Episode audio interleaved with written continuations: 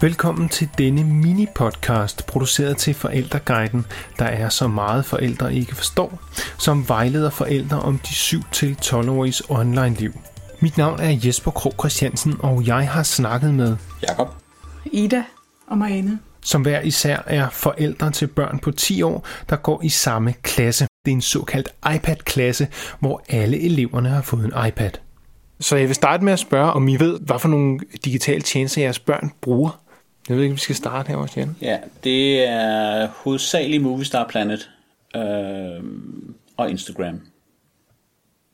Og det er en pige, skal jeg måske sige. Det tror jeg kan være, kan være ret øh, betydende for, hvad de bruger. Det er en pige, jeg er far til. Ja.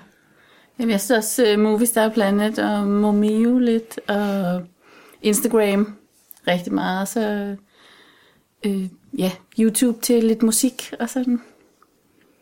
Jamen, jeg har en dreng, og, øh, og han spiller øh, mest, og så øh, ser han også, øh, hvad det hedder, Minecraft-videoer på, øh, på YouTube mm-hmm. og andre videoer, ja.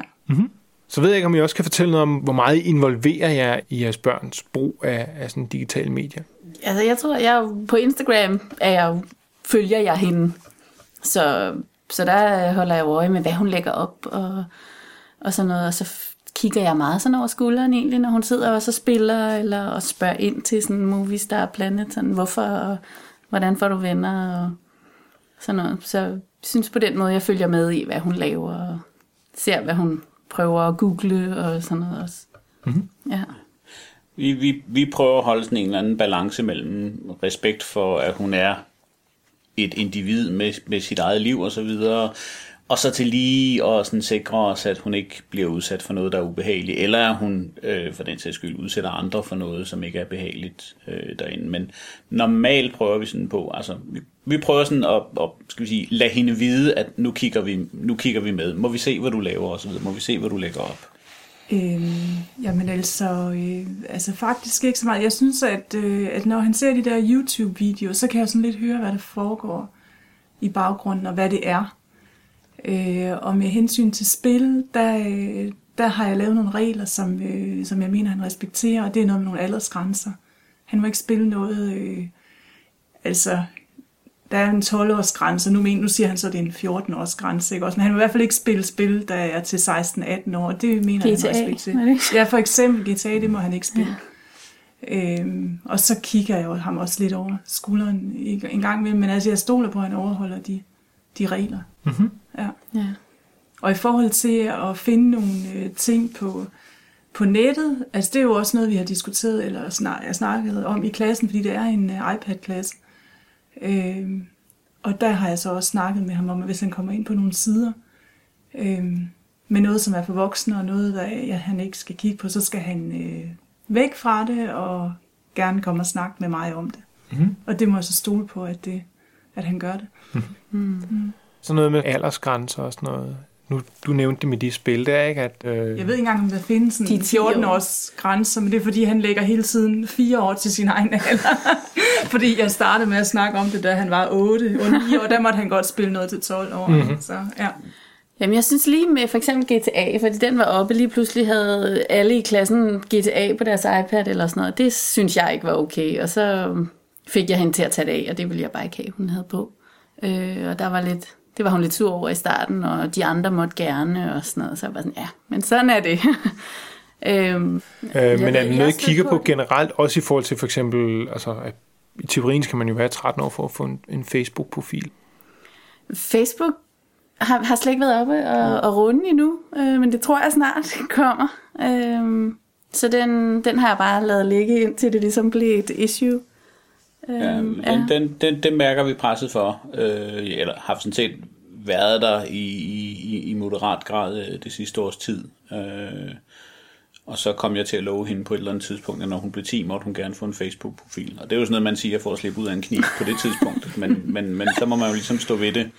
Så nu bliver det med, med, med sådan, nu bliver hun holdt, holdt i hånden og får lov at komme på Facebook, og med, med mig til at hjælpe hende med at lave lidt privatlivsindstillinger og den slags ting.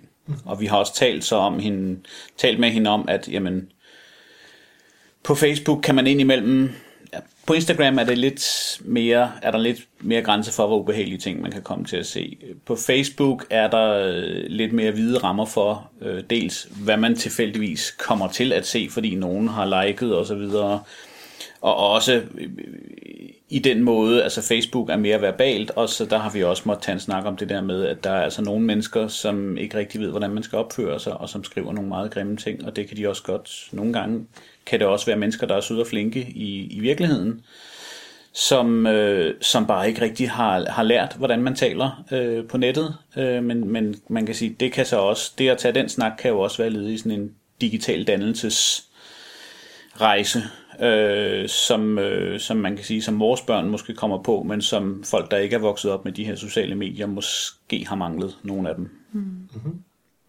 De her spørgsmål og temaer, der dukker op i forbindelse med sådan børns brug af, af digitale medier, er det nogen, som, som I snakker med jeres venner om, eller er det noget, der bliver bragt op i skolen eller, eller i andre sammenhænge? Man kan sige, hvor får I viden fra og ligesom guidelines til, hvordan, hvordan gør vi det her? Jeg synes både, vi har haft det oppe på nogle forældremøder i klassen øh, og diskuteret lidt, og jo også den der med, hvornår begynder nogen at have mobiltelefoner, og, og hvad spiller de at spille, og sådan noget. Ja, det. Øhm, så det synes jeg, vi snakker lidt om det. Ja. Altså, og så ja. har skolen jo på et tidspunkt også arrangeret et møde, simpelthen altså med, med, med, med en udefra, som har været at fortælle lidt om, hvordan vi kunne forberede vores børn på mm. at træde ind i den her digitale verden. Ja. Jeg synes faktisk, det er et stort, det er et stort emne blandt forældre, øh, fordi det er, øh, ja, hvad er rigtigt og hvad er forkert, mm. og jeg synes meget omkring spilletid blandt drengeforældre, det synes jeg tit er noget, der lige er op og vende. Og jeg vil sige, at jeg, jeg læser rigtig meget om det. Altså hvis, der er, hvis jeg falder over artikler, øh, om iPad-brug blandt børn og sådan nogle ting. Altså alt, hvad jeg kan suge til mig, fordi jeg synes, det, er, kan være svært at finde den rigtige balance. Du finder mere viden og vejledning om de 7-12-åriges online-liv i forældreguiden, der er så meget forældre ikke forstår, på medierådet.dk.